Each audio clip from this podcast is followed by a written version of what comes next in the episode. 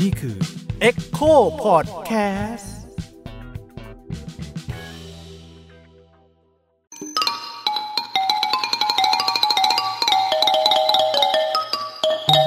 ประวัติศาสตร์ที่เพิ่งแซ่บ สวัสดีครับ ผมยิ่งครับ สวัสดีค่ะ ลูกปัดค่ะ สวัสดีครับ ผมโอมอาจสิทธิ์สิทธิวันครับ ก็กลับมาพบกันอีกครั้งนะครับ กับพอดแคสต์ประวัติศาสตร์ที่เพิ่งแซบ ใช่ค่ะ ซีซั่นสอง ใช่ เป็นซีซั่นที่ 2 แล้ว โอ้ รู้สึก ห่างหายกันไปนาน อืมนานม าก ปิคิดติถึง มากปิติมากที่เรายังมีกันต่อถึ งซีซั่นที่ 2 ซีซั่นนี้ก็ยังพูดกันถึงเรื่องประวัติศาสตร์ ใช่ค่ะ ยังคงคอนเซปต์ประวัติศาสตร์แนวแซ่บๆ ที่เป็นประวัติศาสตร์ชาวบ้าน แต่พิเศษขึ้นคืออะไรคะพี่ยิ่ง ก็เราจะลองสโคบให้เรื่องราวมันออกไปไกลนอกจากกรุงเทพกันมากขึ้นครับ ใช่ค่ะ เราจะพาออกนอกเมืองไปเที่ยวต่างจังหวัดกันบ้าง ไปดูว่าไอ้แต่ละภาคของไทยในยเหนือกลางอีสานใต้เนี่ยมันมีเรื่องอะไรพีคๆบ้างเนาะเพราะว่าซีซั่นที่แล้วเนี่ยเราก็ส่วนใหญ่เราก็จะคุยกันแต่แบบในกรุงเท ในกพรุงเทพ ซะ เนาะ ส่วน ยู่ ใหญ่ เมืงกงเทพ อะไรแบบนี้ เยอะอืม ส่วนหนึ่งนอกจากจะพาไปเที่ยวต่างจังหวัดแล้วเนี่ย เราก็ยังมีเรื่องเกี่ยวกับสิ่งของข้าวของที่เชื่อว่าหลายคนเนี่ยคงอยากรู้ว่าเอ๊ะต้นกำเนิดของของแต่ละอย่างในไทยเนี่ยมันมายังไง คนไทยมีรองเท้าแตะใส่เมื่อไหร่ ใช่ไหมถุงยางอนามัยเราเริ่มใช้กันเมื่อไหร่ อ่า สูบบุหรี่กันเมื่อไหร่ อะไรแบบนี้เราก็จะพามา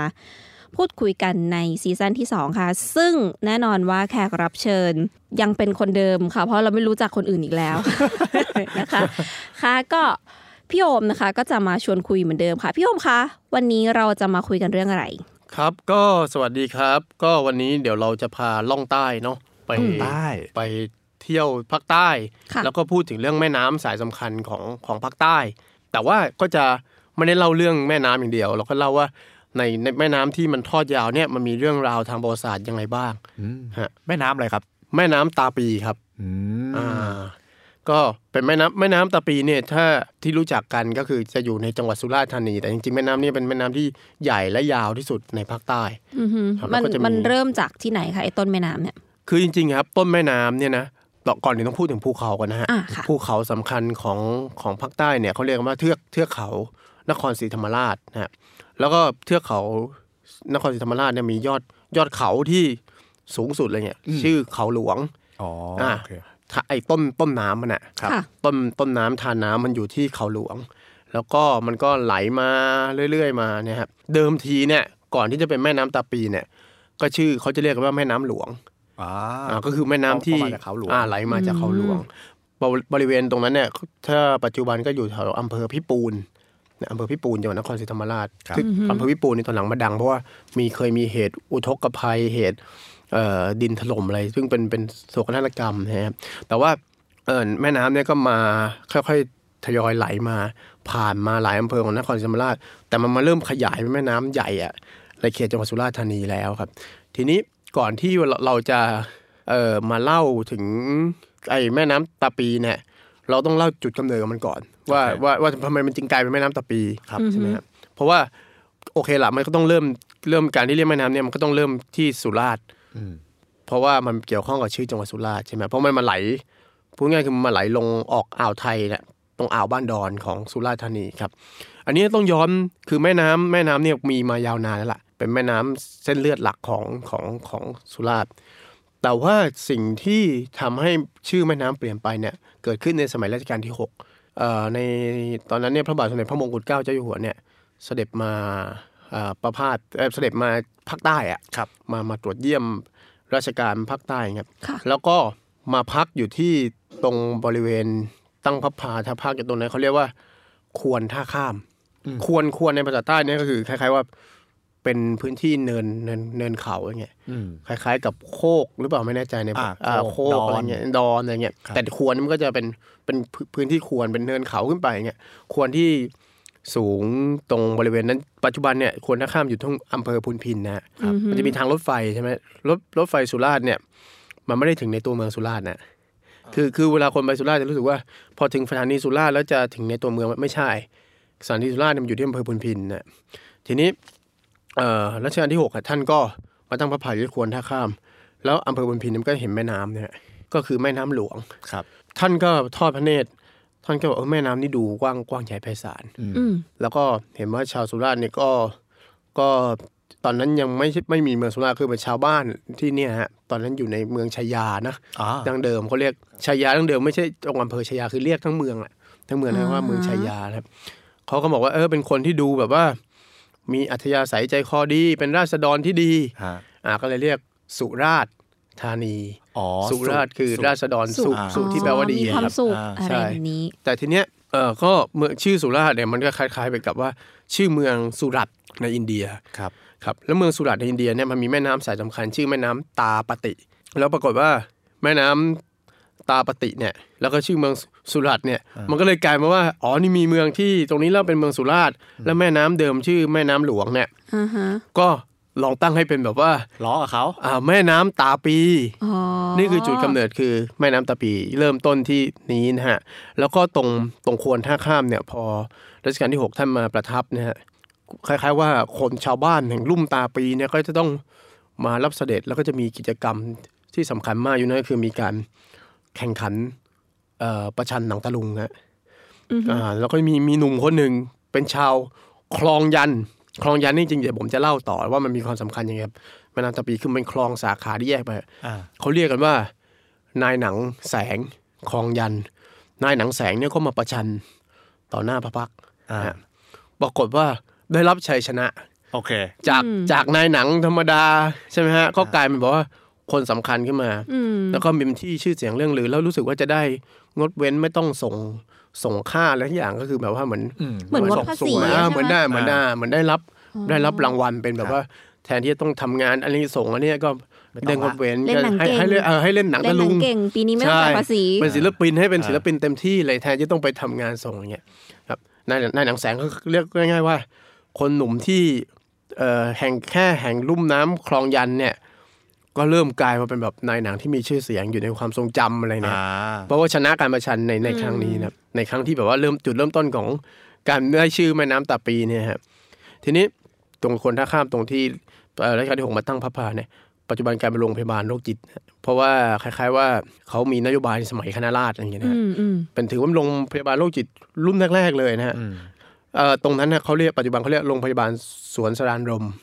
ที่ที่เรียก ตรงนั้น ใช่ที่เรียกว่าสวนสรานรมเพราะอะไรนะครับเพราะว่าเอ่อตที่กรุงเทพมันจะมีพระราชวังสรานรมตรงนั้นนะฮะ ค่ะ สวนสนานลมตรงตรงใกล้ อ่าอ่า นั่นแหละ ใกล้ๆ อ่า ที่เป็นคุกเก่าใช่ไหม ๆใช่ที่ที่มาที่มาจากที่มาสวนสนานลมที่กรุงเทพก็ไปอยู่ที่ที่นู่นด้วย ก็คือตั้งชื่อเหมือนกับที่ประทับว่าเป็นสวนสนานลมตรงนั้นนะพอตอนหลังเนี่ยในในสมัยรัฐบาลคณะราษฎรนะครับ จะยิงยุคนั้นคนสำคัญที่เป็นรัฐมนตรี คือเดิมทีโรงพยาบาลเนี่ยอยู่ในความดูแลของกระทรวงมหาดไทยเหมือนกันนะแล้วก็คนละเป็นรัฐมนตรีมหาดไทยตอนนั้นคือปรีดีพนมยงค์เนี่ย ค่ะ ก็เริ่มมีแนวคิดว่า เออเดี๋ยวเราจะตั้งโรงพยาบาลเพื่อดูแลคนที่มีปัญหาโรคโรคจิตอะไรเงี้ย อือฮึ ก็มี เขาเรียกอะไรนะ โรงพยาบาลเสียจริตป่ะคะสมัย อ่า นั้น คนเสียจริตหรือคนคนแบบว่าเอาเกี่ยวปัญหาทางจิตแหละ เพื่อจะดูแลคนเหล่านี้นะครับ ก็มีความคิดว่าจะสร้างขึ้นสองแห่ง ภาคเหนือแห่งหนึ่งอะภาคเหนือคือ สวนดอก สวนดอก า ที่เชียงใหม่ แล้วภาคใต้แห่งหนึ่งก็คือที่นี่แหละ มาสร้างตรงตรงบริเวณที่เขาเรียกกันว่า สวนสนานรมสวนสนานรมเนี่ยบนควนท่าข้ามเนี่ยก็เลยกลายเป็นกลายเป็นแบบว่าโรงพยาบาลสวนสนานรม แล้วอย่างผมผมก็เป็นคนสุราษฎร์ใช่ไหมฮะตอนตอนเด็กๆเนี่ย พอวันที่ 25 พฤศจิกาเนาะซึ่งเป็นวันพระธีรราชเจ้าเนี่ยเขาจะมีรูปอนุสาวรีย์รัชกาลที่ 6 อยู่ที่ที่สวนสนานลมเนี่ยเอาลูกเสือก็ต้องไปแบบไปแสดง ไป แส แส ด ด ง ง ไป อ่า ไปไปที่ไปทำความเคารพพระบรมอนุสาวรีย์ของรัชกาลที่ 6 ที่ตรงบริเวณนี้เนี่ยเป็นเหมือนเป็นกิจกรรมอะไรเนี่ยครับอันนี้คือจุดเริ่มต้นการเกิดขึ้นทีนี้ แม่น้ำตาปีเนี่ยฮะมันไม่ใช่แค่แม่น้ำที่แบบเราจะเล่าพวกเรื่องภูมิศาสตร์ พวกอะไรอย่างนั้นอย่างเดียว มันมีเรื่องราวที่แบบว่า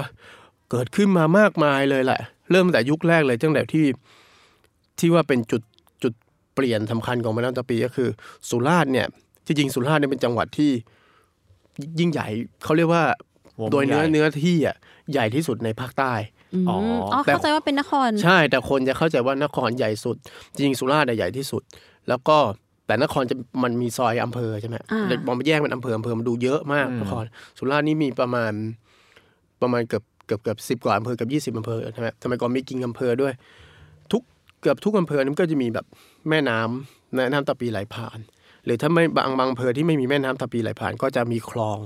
แยกเล็กๆเนี่ยฮะ เอ่อในสมัยรัชกาลที่ 5 เนี่ยมันมีบริษัทอีทเอเชียติก อืม เข้ามาทำไม้ โเ คือสุราษฎร์เป็นเอ่อดินแดนแห่งป่าไม้นะ ค่ะ บริษัทอีเดเชติงเข้ามาทำไม้คือได้สัมปทาน ขอสัมปทาน จากรัฐบาลสยามเนี่ย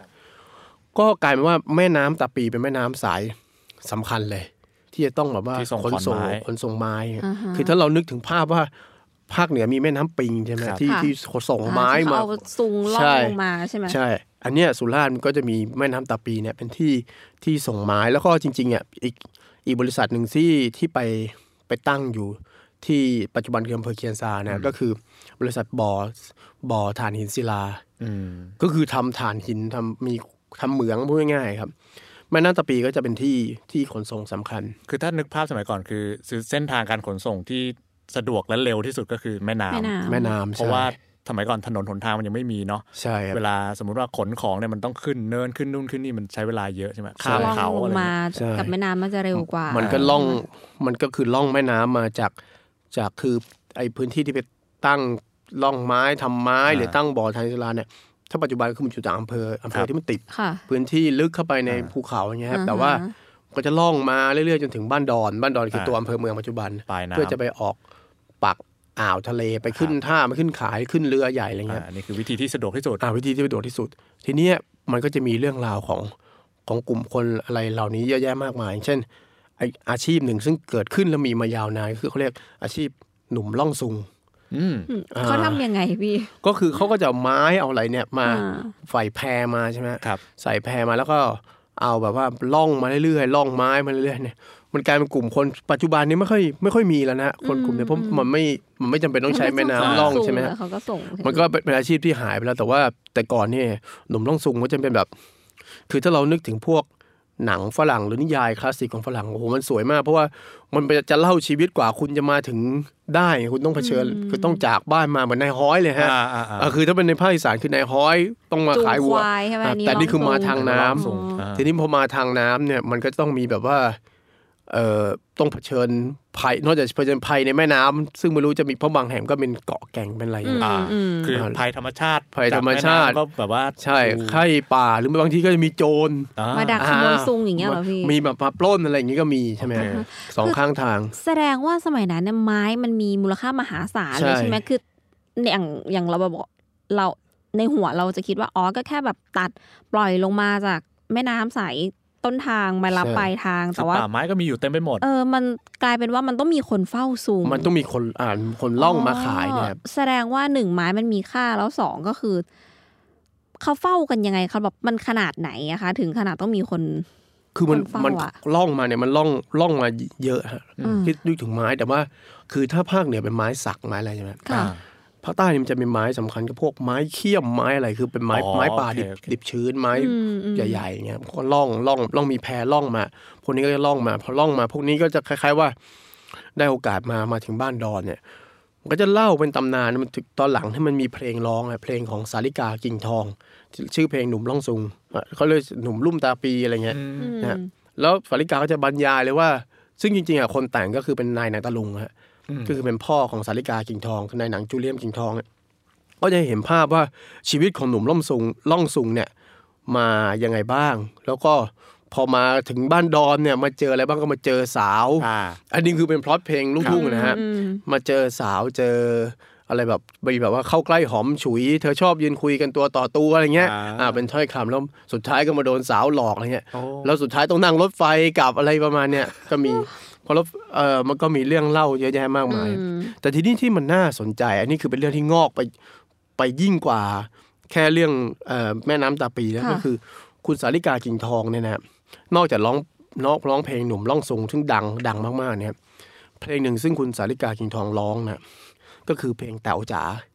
อ๋อ แต่ทีเนี้ยเอ่อเคยได้ยินไหมแต๋ว อ่า แต๋ว แต๋วจ๋า จ๋าเห็นใจเถอะนะแต่ของพี่ ซึ่งตอนหลังเนี่ยโกตี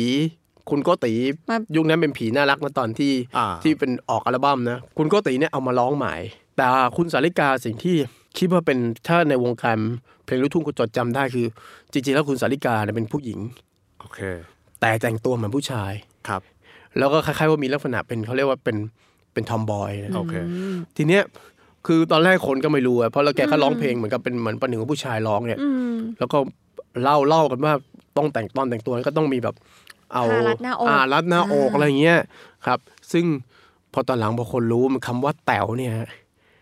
คำว่าแต๋วเนี่ยมันเลยกลายเป็นคำเรียกว่า เป็นแต๋วเป็นแต๋วอะไรอย่างเงี้ย อ่า มันกลายมันกลายเป็นว่าอ่าไอ้คำที่เราใช้ศัพท์ แอปเป็นหญิงแอปเป็น อ่า ชาย แอปหญิง อะไรอย่างเงี้ย เป็นชาย เหรอ เออเป็นแต๋วหรือเปล่าอย่างเงี้ย มันเลยเกิดป็มานคำว่ ใช่ มันเลยเกิดมาจากคุณสาริกาเนี่ย แต๋วอันนี้ จากเพลงแต๋วจาก จริงใช่ไหมพี่ อันนี้เอออันนี้เขาบอกว่าเป็นที่ที่มาของเนี่ย ซึ่งซึ่งไม่น่าเชื่อว่าเนี่ยมันจะมันจะงอกขึ้นมาได้ อ่าม มากกว่า อ่าม มากกว่าแค่เป็นเรื่องแบบเรื่องเรื่องแม่น้ำเพราะว่าอ่ะอ่ะถือว่าเขาเป็นนักนักร้องจะเขาจะเรียกเป็นนักร้องหนุ่มก็ได้นะ ถ้าถ้าจะ ครับ น่าจะแต่ว่าจริงๆเขาเป็นผู้หญิงตอนหลังคนเขาโอ้โหตื่นเต้นว่าเฮ้ยเป็นผู้หญิงเหรอวะเนี่ยนึกว่าเป็นผู้ชายอย่างเงี้ยแล้วเพลงที่เขาร้องก็จะแบบประหนึ่งว่าเขาเป็นผู้ชายอย่างเงี้ย อ่าเป็นเรื่องเล่าของผู้ชายซะเยอะ อ่าเป็นเรื่องของผู้ชายเนี่ยคอยปรากฏว่า แต่มีนักร้องผู้หญิงมาร้องแก้ด้วย อ่า อ่าอย่างอันนี้เป็นแต๋วจ๋านักร้องผู้หญิงก็ตีจ๋าอย่างเงี้ย อ่า อ่าใช่คือคือเพราะเป็นอย่างเงี้ยคนก็โอ้ตื่นเต้น อย่างที่ผมบอกว่าแม่น้ำตาปีเนี่ยมันมันมีสาขาแยกใช่ไหม ครับ ค่ะ คือโอเคมันเส้นเส้นหลักเนี่ยมัน ก็ ก็ จะ จะมี น้ำใหญ่แล้วก็มี เป็นแม่น้ำใหญ่ ก็จะมีคลองเล็กคลองน้อยอย่างคลองยันเมื่อกี้ที่ผมบอก ครับ มันก็จะถ้าพูดถึงเรื่องความชุกชุมของปลาอย่างเงี้ย เออ อ่ามั มันก็จะมีแบบว่า แต่มันจะมีแบบปลาเฉพาะถิ่นอะไรอีกอะ อ่าอ่า อ่า มันอย่างเช่น ถ้าคลองยันเนี่ยปลาที่ดังมากก็คือพวกปลาพวง ไม่ไม่รู้จัก ปลา พี่ ปลาพงปลาพวงใช่ไหมเป็นปลาเฉพาะถิ่นเลย คือถ้าถ้าเราเห็นว่าอย่างภาคกลางมีปลาต้องไปกินนั่นที่นี่ ค นะ รับครับ เขาเป็นคำพูดว่าถ้าไปคลอง ถ้าคุณไปผ่านไปแถวคลองยันแล้วเนี่ย ถ้าไม่กินปลาพวง หรือคุณไปสุราษฎร์แล้วอดกินปลาพวงเขาก็อาจจะรู้สึกว่าเฮ้ยมันมันมันมา มา ไม่ ไม่ ถึง ถึง แต่ปลาพวงนี่เป็นปลาที่มหัศจรรย์อย่างหนึ่ง ยังไงคะ จริงๆ เรื่องเล่ามันก็อาจจะไม่มหัศจรรย์แต่มันมหัศจรรย์เพราะว่าเป็นปลาที่กินแล้วคนกินเมาอ่ะ ฮะ อ่าเมาปลา ยังไงพี่ อ่านี่นี่คือเรื่องสนุกคืออย่างนี้ครับไอ้ตรงลุ่มลุ่มน้ำคลองยันเนี่ยหรือถ้าจะเรียกก็คือเหมือนแม่น้ำตะปีนะฮะ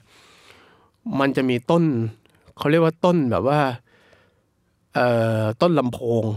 หรือมันมีอีกต้นเขาเรียกต้นอะไรทั้งอย่างคือ ผลไม้เนี่ยมันมันเมาครับ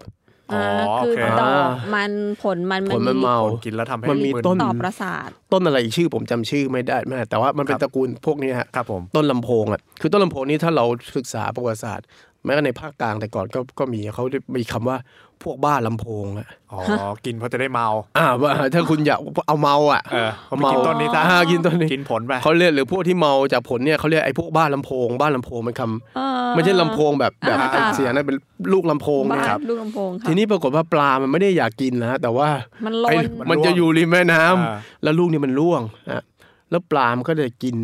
คือเหมือนกับว่าปลานี่มันจะเติบโตในช่วงที่ไอ้ลูกนี่มันร่วงพอดี อ๋อ ปลาในคลองยันมันก็เลยจะกินแบบไอ้ลูกลำโพงเนี่ยนะ อืม แล้วคนเนี่ยก็จะกิน คนก็จะกินไอ้เนี่ย กินแบบว่ากินปลาเนี่ย ก็จะรับสารนั้นป ก็จะได้ วย รับสาร แต่เขาบอกว่าในตัวปลาเนี่ยนะปลาไม่เป็นอะไรมาปลาไม่เมา โอเคโอเค แต่ว่าไอสาร งผลต่อคน สารเนี่ยมันตกค้างอยู่ในตัวปลา แล้วพอคนมากินอะคนก็จะเมา เมานี่คือเมาอย่างเงี้ยมึนเคลิบเคลิ้ อ้วก มอ้วก ขี้แตกอะไรประมาณ มันดี เย ตรงไหน เสีย อันนี้มันไม่ นั่น ใช่ไม่ใช่เมา มันไม่ได้เมา เมาแล้วนะ คือ เนี่ย เมานี่คือคำว่าเมาในในภาอ่าภาษาของคนใต้บางทีมันไม่ใช่แค่เมาเหล้าอะ อ่า แต่เหมือนกับว่าคุณมีอาการเซซวคนรับ อะไรเงี้ย อ๋อ ไม่ปกติอย่างเงี้ย ฟังดูมันอันตรายนะ เออ พี่ แล้วข ท้อง นาดก็ยัง เสี กินกั ย นเหรอ แบบอา ใช่ เจียน มันดูเหมือนว่าจะยิงอันตรายแต่เหมือนกับว่า ชาวบ้านหรือว่า มีคนตายด้วยนะฮะบางคนเมาแล้วถึงตายคือมันมันส่งผลต่อระบบประสาทแต่ก็ถือว่าต้องได้กินสักครั้งอะไรเงี้ย เหมือนเป็นมิชชั่นมาถึงแล้ว ใช่ ต้องกินไอปลาเมานี่ มันเหมือน ใช่ไ กับชาวบ้านเป็นปลาที่คนต้องกินคือยอมเสี่ยงเพื่อจะได้กิน ไม่แต่นั่นคือเหตุผลที่ทำให้ปลาชนิดนี้ ต้องกินในพื้นที่นี้เท่านั้นถูกปะ ใช่ใช่ เพราะว่าเอ่อในคลองอื่นมันก็ไม่มีไอ้ต้นนี้ที่ทำให้ ใช่ เมาถูกไหมฮะ มันจะมีหรือเปล่าแต่ว่ามันมันคล้ายๆมันดกดื่นเท่านี้ อืม ใช่ แล้วมันก็กลายมา ใช่ เป็นแบบตำนานเป็นมิชชั่น ใช่ ที่คนมาต้องมาแบบ คือมันเหมือนเป็นเรื่องเล่าของชาวบ้านเลยว่าโอ้โหถ้าได้กินปลาพวงนี่มันต้องต้องเมาอ่ะ มันเป็นความฟินที่ได้เมานะ พี่ถ้าสมัยนี้มันก็คือแบบเหมือนกินปลาที่มีสารประหลอดมีสารตกค้างอ่ะมัน ใช่ แต่นี่มันคือสารธรรมชาติอะไรอย่างนี้นะ ไม่แต่เราก็เอาความรู้สึกของคน อ่า ปัจจุบันไปจับไง ใช่ มันก็แบใช่บเฮ้ยอันตรายสมัยนั้นก็คงแบบ ก็คือเขาไม่ ต้น ได้รู้สึกก็คือตายก็ตายวะอย่างน้อยก็ได้กินอะไรอย่างเงี้ยประมาณนี้นะที่ที่ผมศึกษาหรือฟังเข้ามา โอเค แต่ปัจจุบันนะครับก็คือ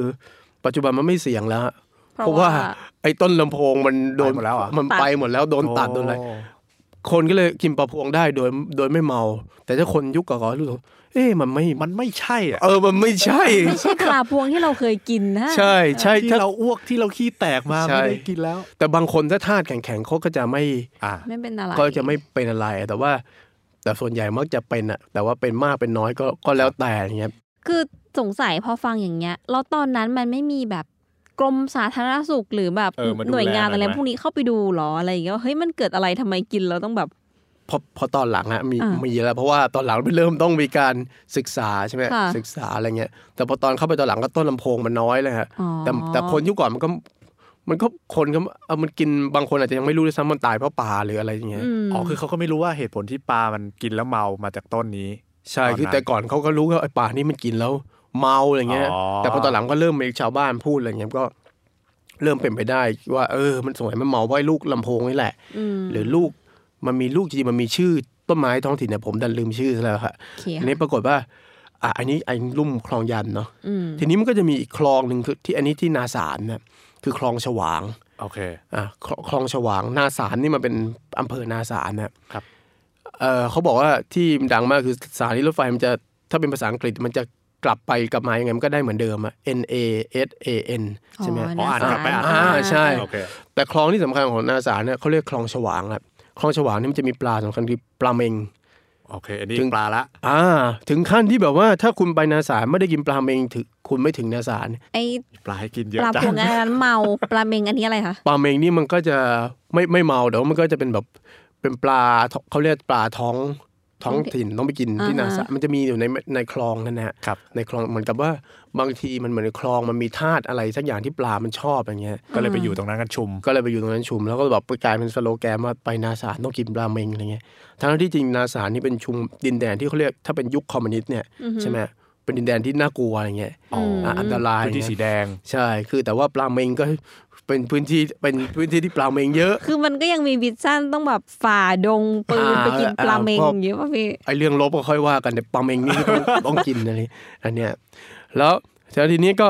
โอเคละอันนี้คือไอเรื่องคลองสาขาต่างๆ ก็จะมีคลองเล็กคลองน้อย เยอะแยะมากมาย แล้วก็จะเกิดเรื่องราวตำนานอะไรเนี่ยฮะ อืม แล้วก็จะมีแบบ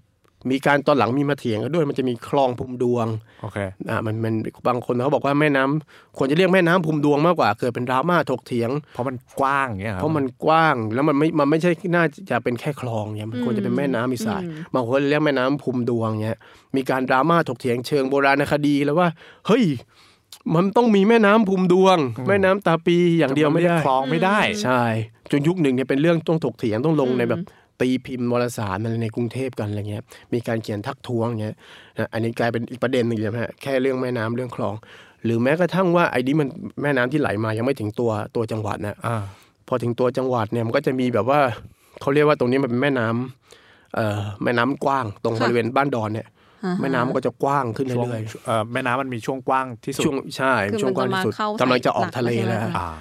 เอ่อที่ที่สุราษฎร์ทุกวันนี้ตอนนี้บริเวณตรงเนี้ยเขาเรียกว่าท่านาริตนะท่าท่าท่านาริตท่าเรือริสะพานนาริตเนี่ย ครับ ปัจจุบันเป็นถนนคนเดินอะไรพวกนี้นะเอ่อเหตุที่มันได้ชื่อน่ะท่านาริตเนี่ยมันเป็นสัญลักษณ์ของความยิ่งใหญ่บางอย่างก็คือ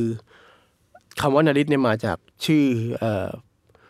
เอ่อพระยานาริศกรมพระยานาริศรา อือหือ นุวัติวงศ์ อืม ครับ เพราะว่ามันมีเรือยุคนั้นมันมีเรือนาริตนะฮะ ครับ ครับเป็นเรือเรือเรือเรือที่เดินเดินสมุทรนะฮะ อ่า จะมีชื่อเจ้าชื่ออะไรใช่ไหม ครับ นะ ตั้งชื่อ เรื เรือ อ นาริตเนี่ยที่เขาต้องตั้งว่าเรือนาริตเพราะว่า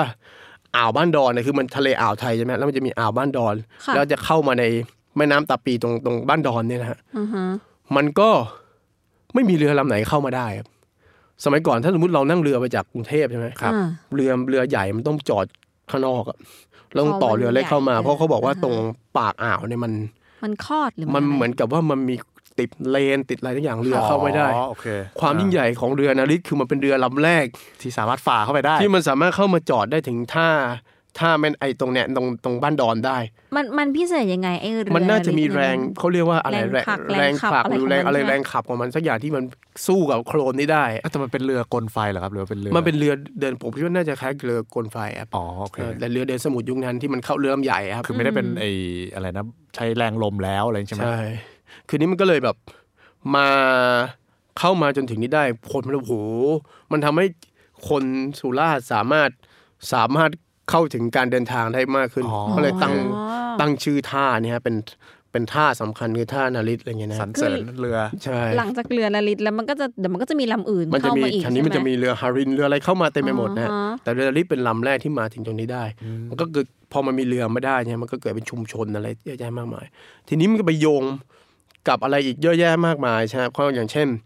อ่ะอย่างเรื่องเอ่อนายตำรวจชื่อดังของภาคใต้ก็คุณพันธุ์ใช่ไหม อ๋อโอเคใช่ คุณ ใช่ พันธลักษณ์ราชเดชที่เราดูหนัง แต่ว่าในหนังเขาจะไม่พูดถึงตรงนี้นะไอ้บริเวณตรงใกล้ๆเอ่อเรือเนี่ยฮะ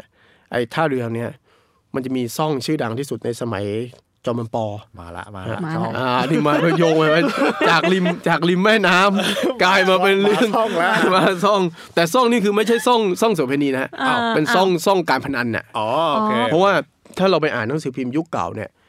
เขาจะบอกว่าโอ้โหบ้านดอนนี่มันคึกคักด้วยซ่องการพนัน อ๋อ คือต้องไปเล่นการพนันต้องเล่นบ้านดอนอย่าง อ เงี้ย อันนี้นี่ถามนิดนึง ถ้าอย่างนั้นไอ้ชื่อเรียกคำว่าซ่องเนี่ยมันมันกลายเป็นว่ามันหมายถึงชื่อสถานที่ที่มันมีลักษณะแบบ มีการซ่องสุมกัน อ๋อ นะ ซ่องสุมคน ใช่ มาจากคำว่าซ่องสุม ใช่ ทีนี้มันก็ อ๋อ ทีเนี้ยวีรกรรมสำคัญของขุนพันธุ์นะฮะ อืม คืออย่างนี้ฮะขุนพันธ์เนี่ยตอนรับราชการตำรวจแรกๆเนี่ยจะอยู่แถวพัทลุงปราบชุมโจรแถว ค่ะ พัทลุงแถวนั้นเนี่ย ค่ะ อันเนี้ยพอสมขุนพันธ์มาอยู่ที่สุราษฎร์เนี่ย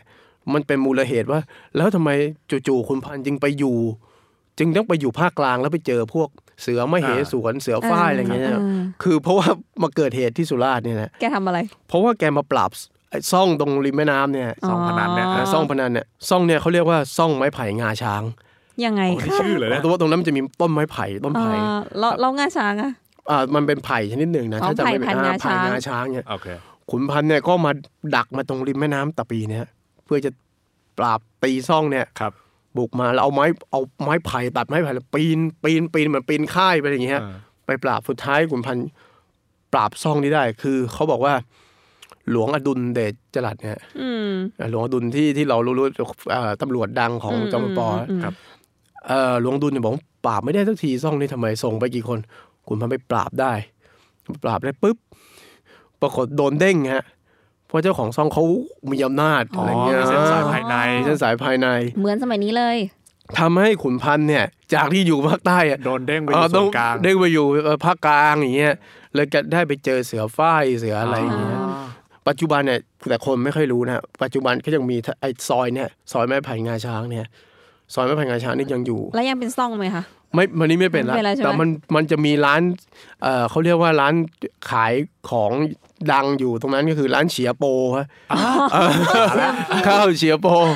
คือข้าวเฉียโปตรงตรงซ่องไม้แผ่งงาช้างนี่เหมือนกับเป็นต้นตำรับดั้งเดิมอะไรเงี้ย อ๋ออยู่ที่นี่ ใช่ ซึ่งผมไม่ ต้องไป ไม่แน่ใจ กิน เออเนี่ยเฉียโป เออ เสียโปในซ่องนี้มากินหรือเปล่าไม่แน่ใจนะ เอ แต่ อเพราะว่าตอนนั้นไอ้เรื่องสตรีทฟู้ดพี่บอกว่ามันเกิดจาก ใช่ ส่วนใหญ่อาหารอร่อย มัน อ่า จะอยู่หน้า มันอยู่ ซ่อง แถวอยู่ หน้า แถว โรง ใช่ โสเภณีใช่ไหมเพราะมัน ใช่ ต้องหาอะไรให้คนกิน ใช่ ต้องไปลองแล้วเนี่ย ใช่ไหม ใช่ มันก็จะมีแบบอ่าเนี่ย อันนี้เห็นไหมฮะ มันจากจุดเล็กๆ ตรงเนี้ยมันนำไปสู่ว่า เออแล้วทำไมพวกนี้มันต้องตั้งริมแม่น้ำเพราะแต่ก่อนคนมันก็จะ อืม จอด ทางสัญจรทางแม่น้ำมันง่ายกว่า มันมีเรื่องเล่าไหมคะว่ากับนายตำรวจคนอื่นเนี่ย ปราบไม่เคยได้ แล้วขุนพันธ์ทำยังไงถึงปราบซ่องนี้ มี ได้ มีครับเพราะ ออ ขุนพันธ์เนี่ยไปตามอยู่เป็นไปตามอยู่เป็นเป็นเป็นปีๆนะฮะ โอ้ เอ้ยไม่เป็นปีคือหลายเดือนอะนานอยู่พอสมควร คือ นะ แกปลอมตัวเข้าไปเล่น เออ กับ แกไม่ เขา ปลอม เหร ตัวแก แกให้เพื่อนแกเนี่ย ซึ่งแบบว่าไปจีบแม่ไม้ที่อยู่ บ้านของแม่ไม้เนี่ยมันทะมองเห็นไปในซ่องข้างในได้ให้เพื่อนแกไปจีบแม่ไม้เพราะว่าแกบอกแกไม่ทัน แล้วก็สืบไปด้วด้วย ย แล้วก็ไปจีบแม่ไม้เสร็จเนี่ยเหมือนกับบ้านแม่ไม้เนี่ยมันมีข้างหลังบ้านเนี่ย อ่า มันมองเห็นในซ่องไอ้นั่นก็ไปแฝงตัวมองทุกวันว่ามีกี่คนมีทางเข้าอะไรเงี้ย โอ้ แล้วแกก็วางแผนว่าเออเดี๋ยวเข้าไปต้องไปตี ไอ้นายประตูคนไหน อ๋อตรงนั้นก่อน เข้าทางไหน ตรงนั้นนี่ อะไรเงี้ยนั่นแหละ คือ เฉี เป็ ย น บ วีรกรรม เฉียบ ที่ที่โด่งดังของขุนพันธ์แต่ว่าก็ทำให้ขุนพันธ์เนี่ย โดน กลายเป็นว่า แย่ง เอ เลย อแทนที่จะได้อยู่ภาคใต้ก็ไปอยู่ไปอยู่ส่วนกลางอะไรเงี้ย อืมมันแต่ก็เห็นว่าแกเก่งนะ แกใช้วิธีแบบ ใช่ คืออันถ้าเคสเนี่ยแกไม่ได้เราเราจะเห็นว่าคุณพันธ์มีมีอาคม เออ ครับ อะไร แต่เคสเนี่ย เงี้ย ผมว่ามันเป็นเครื่อง เค สะ ส ท้อน นัก ว่าม นุษยวิทยาเลยแห อ่า ละลง คุณ ไป สา ส่อง มารถ ไปดู ใช่คุณวางแผนไปเฝ้า เออ ไปเฝ้าไปอะไร แต่ว่าคนที่ไปเฝ้าจริงๆคือเพื่อน คือ แก เพื่อนแก เพราะแกแกไม่ให้ผมว่าแกไม่ถนัดจีบแม่ไม้อย่างเงี้ยแกบอกถ้าแกสาว ไม่หรอกจๆจะ ริงๆ จี มี บ เมียอยู่แล้ว แต่ว่าเออเพื่อนคนนี้ก็ไปแกเรียกมาเป็นเพื่อนสนิทแกเรียกมาอีกจังหวัดเพื่อให้มาทำภารกิจนี้ อ๋อ คือไปแฝงตัวอยู่ในนี่แหละไปอยู่ในบ้านแม่ไม้นี่แหละ อืม เนี่ยให้ อฟังอันนี้แล้วรู้สึกเออขุนพันธ์ค่อยเป็นมนุษย์เนี่ย ใช่ก็ก็ก็เนี่ยก็ ทีแรก คือ เป็นมีเหมื กา อนรแบบ วาง เป็น แผน เทพอาคม เอ อะไรอย่างเงี้ย อเป็นพ่อมดอะ ใช่ ตอนนั้นเนี่ย แล้วจริง ๆ ในฉากในแม่น้ำตาปีก็มีฮะขุนพันธ์คือ มีอยู่ครั้งก่อนที่จะมาปราบซ่องเนี่ยฮะ ค่ะ ไปปราบรู้สึกจะเป็นชื่อเสือสายนะผมจำผิดเสือสายจริงๆเป็นคนแถวๆปทุมธานี ไปทำอะไรอยู่แถวนั้น แล้วก็อย่างอย่างที่เคยเล่าว่าพอเอออยู่ปทุม อ๋อ แล้วก็หนีไปใต้ กรุงเทพเริ่มเป็นนรก อ่า ก็เลยนั่งรถไฟลง แล้วก็ ใต้ ไปอยู่ไปอยู่กับเมียไปมีเมียอยู่ที่นั่นอยู่ที่บางใบไม้ อืม เนี่ยบาอ่าบางใบไม้นี่ก็คือเป็นบางหนึ่งที่แยกไปไปในจากแม่น้ำตาปีอะ ครับ คือมันก็คือแม่น้ำตาปีมาแต่มันก็แยกไปปุ๊บใช่ไหมฮะไปอยู่ตรงนั้นอะแต่แต่ก่อนเดี๋ยวนี้บางใบไม้เจริญมาก เป็นย่านฮิปเตอร์ไปแล้ว แต่ว่าแต่ว่ายุคนั้นอะมันต้องแยกเข้าไปถึงเขาถึงขั้นบอกว่า ถ้าจะไปหนีภัยตอนสงครามโลกครั้งที่สองอะหนีระเบิดหนีญี่ปุ่นน่ะให้ไปแอบในบางใบไม้นี่แหละ เนี่ย แต่คุณพันธ์เนี่ยแกก็ไปปราบ แล้วบังเอิญที่มันเรื่องตลกคือตอนแรกคุณพันธ์ไม่ได้ไป อืม คุณพันธ์ส่งลูกน้องไป และไอ้ตาเสือสายเนี่ย เออ ก็ถามว่าไหนคุณพั นธ์ ไอ้ลูกน้องไม่รู้แกนึกไงไม่รู้นะแกบอก กูนี่แหละคุณพันธ์โดน เรียบร้อย เก็บไปเลย อ้าว หนึ่งคน เพราะว่าไอ้เสือสามจะเก็บคุณพันธุ์ อ่า ใช่ไหมฮะปรากฏว่าเอ่อลูกน้องกับไอ้อ้างชื่อคุณพันธุ์อะไรเงี้ย อืม ทีนี้ก็ต้องไปปราบไปตามปราบ รู้สึกเสือสายนี่จะหนีไปไกลมากฮะสุดท้ายไปตามจับไม่ได้ใช้เทคนิคอะไรต่างๆ การต่อสู้ จับเสือสายไม่ได้แล้วต้องผ่าล่องมาทางแม่น้ำตาปีเนี่ยฮะ อืมอืม คือพาจับใส่เรือมาล่องมาแม่น้ำตา อ๋อ ปี มัด มัดใส่ มัดตัว มั มา ดใส่เรือ มาตัวนั่งเรือมาล่องมาเหมือนกับเสือสายเนี่ยหนี จากจากบางใบไม้เนี่ยหนีขึ้นไปทางตอนตอนเหนือแม่อ๋อน้ำเนี่ยไปแอบอยู่ที่เอ่อข้างบนอย่างที่ผมบอกเป็นฉากที่ล่องเรือ ครับ เอ่อ อ่า ขายไม้แกเข้าไปแอบ คุณพระก็ตามไปจับในป่าแล้วก็พามาทางเรือใช่ไหมพอพามาทางเรือปุ๊บชาวบ้านก็ออกมาฉลองโอ้จับได้ไง อ่า ก็มาร้องโนราต้อนรับ แล้วก็บอกว่า โอ้ คุณพันธุ์จับเสือสายได้ อ่า เสือสายนั่งอยู่ในเรือตอนแรกก็คงเครียดๆนะหลังๆก็เลยร้องโนราไปด้วย คือมันดูไปมาดูไม่น่าเชื่อว่าโจรก็เออ เออ เป็นเมร่วมแบบร่วมมหรสพกับชาวบ้านมาด้วย อันนี้จริงใช่ไหม อันนี้เขาเล่าเล่า อ๋อเหรอ เล่าไว้ในประวัติคุณพันธุ์เนี่ยนะครับก็จะมีมีเรื่องอะไรเงี้ยเยอะแยะมากมาย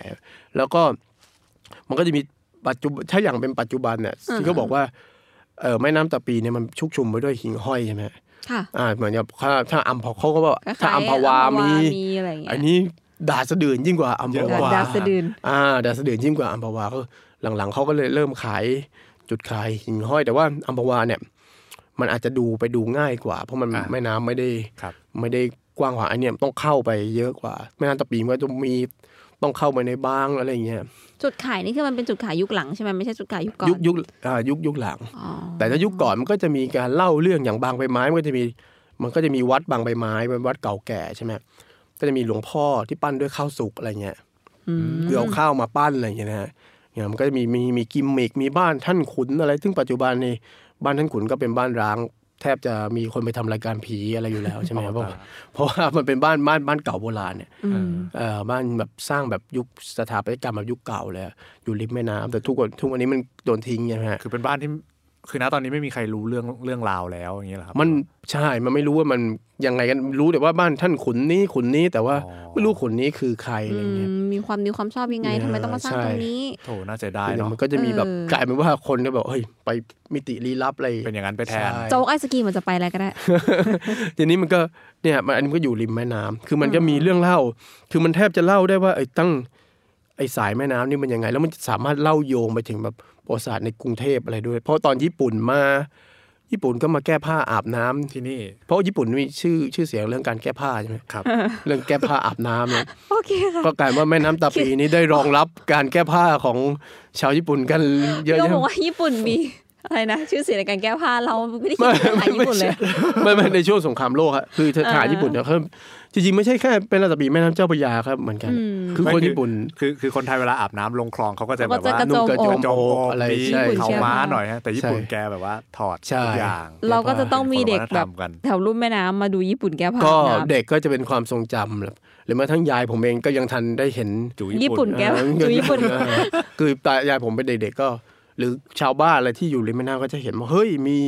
อะไรเงี้ยมีแบบญี่ปุ่นมา แก้ แก้ ผ้า ผ้า อา อา บบน้ำ น้ำซึ่งญี่ปุ่นก็รู้สึกว่าเป็น ปกติ ปกติอะไรเงี้ยหรือไม่ก็มีจระเข้ก็มีเหมือนกันมีการพูดถึงจระเข้อย่างจระเข้ดังๆในลุ่มตาปีก็ก็ก็มีมีปราบยากมีอะไรเงี้ย อ่า แล้วก็จะมีว่าอย่าง จระเข้ที่ดังในยุคหนึ่งเขาเรียกเจ้าวังโนราเงี้ย อ๋อ วัง นี่ วัง ชื่อ วังนี่คือวังน้ำใช่ไหม โอเคโอเค มันวังวังวังเขาเรียกเป็นน้ำเป็นแม่วังอะ อ่า อ่า วัง แส ใต้ ดง น้ำ ว่าตัวมันต้องใหญ่มาก ใหญ่ เลย มาก ใช่ไหมคะ ใหญ่มากเขาบอกว่าเออตอนแรกตลกเนี่ยคือ เจ้าวังโนรานี่กินโนราด้วย ฮะ กินคนเล่น กินคนที่ลำโนรา ก็เลยได้ชื่อนี้ คือคือยุคนั้นนึกออกไหมครับ เวลาเขาเดินทางจะไปเล่นคณะมโนราจะไปเล่น ออกล่องเรือไป ไปทางเรือหรือจระเข้ตัวใหญ่ก็ก็มา เป็นหัวหน้า มา คณะ พังเรือใช่มากินโนราด้วยแล้วมันเจ้าวังโนรา แต่นี่จะอยู่ทางต้นแม่น้ำตอนเหนืออะไรเงี้ย แล้วมีใครมาปราบไหม มีมีมีมาปราบ พิจิตรเขามีชาละวันปราบ ใช่ ใช่ไหม อันนี้คือคน เหมือนภาคกลางทด่างองบอก ด่าง ชลวัน เคยชัยปะ ภาคกลางมีด่างเกยชัยหรือเปล่าใช่ไหมฮะใช่ ผมผมจำภาพ แล้ แล้ว ว มัน แต่ว่า มัน จะ มี มี ที่ จระเข้ที่แบบว่า ใช่ ฆ่าคนเนี่ยจระ ใช่ เข้ดังๆ มันจะมี ออกา ดังๆเนี่ยไอ้เจ้าวังโนราเป็นหนึ่งในแต่เจ้าวังโนรานี่อยู่ในลุ่มแม่น้ำตาปี แต่ที่มันจะมีลุ่มแม่น้ำหลังสวนก็คือไอ้ไอ้ด่างอะไรสักอย่างที่ที่หลังสวนเหมือนกัน อ๋อ อันนั้นคือที่ต้องระเบิดเอาไประเบิดนะฮะ อ๋อต้องระเบิดเลย อ่าต้องระเบิดจระเข้เลยตอนนั้นนะไปให้ทหารไปปราบเลยอะ โอ้ เอาระอาวุธสงครามไปปราบจระเข้ อุ๊ยมันขนาดนั้นเลยเหรอ ใช่แต่ว่าเจ้าวังโนรานี่ไม่รู้สึกไม่ถึงขั้นนั้นนะแต่ก็จะมีแบบการไปปราบมีชื่อเสียงมีอะไรเงี้ย มีจระเข้แล้วก็ยุคหนึ่งมันก็จะมีแบบว่าคือบางอำเภอนะฮะซึ่งปิดแม่น้ำตะปีมันเป็นพื้นที่ที่มีความขัดแย้งเรื่องปัญหาเอ่อผู้ก่อการร้ายอย่างเงี้ยมันก็จะมีมีความเปรียบเปรยมีจระเข้มีตล่องแพมีผู้ก่อการร้ายริมแม่น้ำเนี่ยหรือมีการแบบปล้นอะไรกันเนี่ยก็ริมแม่น้ำอย่างเงี้ย อือหือคือเอาเป็นว่าแม่น้ำทั้งเส้นนี่แบบ คือถ้าล่องเรือไปแม่งเจอทุกอย่างอะ คือ จ ใช่ ระเข้ ใช่ โจรโรงพยาบาล ใช่ บ้า ใช่ เจอตำรวจทหาร ใช่ โนรา ใช่มันมันคือมันมีเรื่องเล่าที่มากไปกว่า มากไปกว่าแม่แค่แม่น้ำฮะ หื คืออันนี้คือที่ผมทดลองเล่าอย่างนี้นะก็คือเพื่อจะบอกว่าอย่างในอย่างเช่นในโคลอมเบียอย่างที่กาเบียนกาเซียมาเกตเล่าเนี่ย อืม ครับ คือผมว่ามันเป็นบริษัทที่น่าสนใจว่า คือเขาพูดถึงฉากแม่น้ำแมกดาลิน่าก็จริง แต่เขาสามารถเล่าเรื่อง อ่า เออ มันคือมันมีประวัติศาสตร์ที่มากไปกว่าแม่น้ำแค่เล่าว่าเอ้ยคุณมาเที่ยวแม่น้ำตาปีคุณจะได้ พบน้ำใส พบหิ่งห้อย พบอะไรพวกแบบ อ่าเขาเรียกว่าอะไรพบแบบเชิงธรรมชาติ ครับ เชิงอะไรเงี้ยแต่เนี่ยมันชี้เห็นว่าไอชีวิตของแม่น้ำเนี่ยมันมันส่งผลกระทบต่อบนฝั่งอย่างไรบ้าง แล้วมันผูกพันกับคนยังไงบ้างเนี่ย อืม อ่ะหรือแม้กระทั่งเรื่องปลาเรื่องอะไรเนี่ยมันมันก็มีเยอะมากเลยที่ว่าสามารถเล่าได้อ่ะแต่นี้ผมก็เลยลองยกตัวอย่างว่าเอ้ยมันก็มีเห็นไหมมันเห็นเห็นมิติอื่นๆแล้วมิติอื่นๆเนี่ยมันไม่ใช่แค่ แค่เรื่องที่อยู่ในภาคใต้อ่ะ อืมมัน มัน ไป ไปเกี่ยว ทั่ ข้องใช่ หรืออย่างสาริกาอินทองมีเจนเดอร์ก็มี อ่าฮะ งอกเงยมาจากแม่น้ำได้ ฮะ อาจจะเป็นเพราะว่าส่วนหนึ่งชีวิตคนก็ผูกพันอยู่กับแม่น้ำ ใช่ มาก่อนด้วยแหละใช่ไหมคะ ใช่ มันก็เลยเกิดเรื่องราว อย่างอย่างหลายที่ก็เห็นอ่ะเมืองท่าอารยธรรมหรือ ใช่ แบบเขาเรียกอะไรอะอะไรหลายอย่างก็มา ใช่ มักมาจากแม่น้ำ แล้วโบราณสถานต่างๆเลยปัจจุบันก็ก็ก็ ก็อยู่ เนี่ย ริมแม่ ก็ น้ำ เกือบจะไม่แม่ เนอะ น้ำเพราะก็อย่างเช่น อย่างเขาเรียกอาณาจักรศรีวิชัยอะแต่ว่าหลังๆมันมีการถกเถียงใช่ไหมว่าอาณาจักรศรีวิชัยมันอยู่ตรงตรงไหนกันแน่อะไรเงี้ยมันไม่ได้อาจจะอยู่ที่ปาเลมบังไม่ได้อยู่ที่ชัยยาอะไรเงี้ยแต่ว่ามันก็มีแบบว่าไอ้โบราณสถานริมแม่น้ำมันก็บอกว่ามันก็เกี่ยวข้องกับอาณาจักรศรีวิชัยอะไรอย่างเงี้ยแหละ มีการเคยล่องเรือมาหรือแม้กระทั่งมีเรื่องเล่าของว่าข้าราชการยุคก่อนๆเนี่ยพระยานุมานราชทนนี่ก็เคยไป อย่างที่บอกว่าสุราษฎร์มันเป็นเมืองที่มีบริษัทเออาอีเอเชียติกใช่ไหม อ่าฮะ หรือมีเวลาตรวจราชการอะไรแต่ก่อนเนี่ยคืออย่างที่บอกว่ารถไฟมาถึงที่พุนพินใช่ไหมเพราะฉะนั้นเนี่ยการที่แบบว่าคุณจะเข้ามาบ้านดอนได้เนี่ย ก็ต้องล่อง อ่าถ้าคุณไม่ได้มาคือยุคหลังยุคก่อนเนี่ยคงมาทางเรือใช่ไหม ครับ มาทางเรือแล้วก็ล่องเข้ามาทางปากอ่าวปาก อ่า น้ำเข้ามาอย่างที่บอกเรือนาริสเลยนะครับแต่ว่าบางยุคหนึ่งที่มันไม่มีเรือล่องเนี่ยมันก็ต้องมาทางรถไฟอย่างเงี้ย อืม เรามาต่อ มัน เรื ก็ต้องต่อเรืออ ม ล่องมาในคลองบางต่าง อ่า ๆ เข้ามาเนี่ยแล้วก็มันก็จะมีสารพัดบางอะนะฮะอย่างบางบางบางเดิมอาจจะชื่อบางเก่าเนี่ยจะมีชื่อแบบชื่อสัตว์บางแทงแรด ครับ อืม บางตะเข้บางอะไรอย่างนี้ใช่ไหมแต่พออย่างเช่นช่วงสงครามโลกมันก็จะมีแบบใครที่ไปแอบบางนั้นน่ะพอได้ชนะสงครามตั้งชื่อบางชนะอะไรเงี้ย อ๋ออ่ อ่ามีการตั้งให้เป็นบางใหม่ แต่ถ้าแพ้ไม่ตั้งว่าบางแพ้ ก็ก็ก็ไม่แน่ใจแต่ว่าอันนี้ก็ปัจจุบันมัน อ่า คือบางชนะ หรือมันพระยานุมานราชทนกว่าจะมาได้อะ อืม ก็คือต้องต้องล่องเรือมาในคลองต่างๆอะ อืม ในที่ อือฮึ เอ่อทางที่มันมีเต็มไปด้วยลูกจากลูกต้นจากอะไรเงี้ย อือฮึ อันนี้คือเคสหนึ่งพอตอนหลังให้เริ่มมีการพัฒนาเมือง ตามนโยบายรัฐบาลชนะราษฎรเนี่ย ครับ มันก็มีการสร้างสะพานมีอะไรเงี้ยแม้กระทั่งว่าสุราษฎร์นี่เคยมีนางงาม ประกวดนางงามไม่ได้รองนางสาวไทยนะ อืม ประมาณปี 83เนี่ย แล้วเขาสร้างสะพานน่ะสร้างสะพานเพื่อจะให้มีถนนเชื่อมสะพานข้ามแม่น้ำก็ต้องเอานางงามไปเป็นพรีเซนเตอร์ เปิดสะพานเนี่ย นะ ก็คือไปยืนบนสะพานอย่างเงี้ย ม เพื่อให้เพื่อให้แบบว่า เฮ้ยไม่ไม่ใช่ไม่ใช่แค่เอ่อสะพานธรรมดาเนี่ยสะพานเพื่อเอ่อส่งเสริมความเป็นอารยะความเป็นชาติแล้วก็ อ่าฮะ เอ่อนางงามนี่ก็คือรัฐธรรมนูญใช่ไหมฉลองรัฐธรรมนูญก็ไปเกี่ยวข้องกับสะพานด้วยอย่างเงี้ย จริง ๆ ถ้าทำเป็นหนังนี่ก็ได้เรื่องหนึ่งเลยนะตั้งชื่อว่าตาปี อืม แต่ก่อนมัน ใช่ จะมีหนังเรื่องนะสารวินใช่ไหม เอ้ยมีเคยมีหนังที่สมบัติเมธานีหรือเล่นชื่อเรื่องตาปีอีปันนะ หรอแต่ก็ ใช่ เล่าเรื่องเกี่ยวกับแม่น้ำแบบที่พี่อมเล่าให้ ก็ ฟัง มี เลย มี ไหม ก็คือพูดถึงแม่น้ำเนี่ยครับแต่ว่าตาปีอีปันนี่เป็นหนังบู๊อะคล้ายๆหนังอาร้องอะ อืม ครับ อ่าฮะ แต่อี ก็ทรง อีปันนี่แหละ ทรงเดี ยวกับสรวิ ตรงอีปันนี่แหละก็คืออีปันก็เหมือนกับคล้ายๆคลองยามก็คือเป็นคลองสาขา อีปันนี่แหละที่มีเจ้าวังโนรา อ๋อ จระเข้ใช่ โอเคค่ะ มันก็จะมีประมาณประมาณนี้ครับจริงๆถ้ามันเล่าโง่มันได้เยอะเลยครับ เออแต่เรื่องราวจากแม่น้ำนี่มันเยอะมากเนาะ เยอะมาก เออแล้ว ก็คือปลาจริงๆมันมีปลาอื่นๆอีกนะครับ แต่ว่าโอเคละสองปลานี่คือเป็นปลาที่แบบ อืม คุณต้องคุณต้องลองอะไรเงี้ย อืม ใช่แล้วมันจะยังมีมะพร้าวมีอะไรอีกอ่ะที่แบบว่าเพราะริมฝั่งแม่น้ำจะมีมะพร้าวมีอะไรอย่างเงี้ยมีเยอะแยะมากมาย เพราะเดี๋ยวนี้พอเวลาเดินทางไปเมืองต่างๆ ในไทยอะไรเงี้ยแม่น้ำมันก็จะเหมือนมันก็จะเป็นแค่แม่น้ำที่ ใช่ใช่ เป็น ถนนมันผ่านเฉยๆอะไรเงี้ย ใช่ แค่นั่งชิวอะไม่ได้แบบ เออ ใช่ ปัจจุบันเขาก็พยายามจะพยายามจะใช้แม่น้ำเพื่อสร้างเอ่อเขาเรียกสตอรี่อะไรเงี้ยแต่ส่วนใหญ่มันจะส่วนใหญ่มันจะพูดเหมือนเหมือนๆกันเนี่ยว่าแม่น้ำความอุดมสมบูรณ์เลยแต่ว่าจริงๆอ่ะถ้าเราถ้าเราศึกษาจริงๆอ่ะ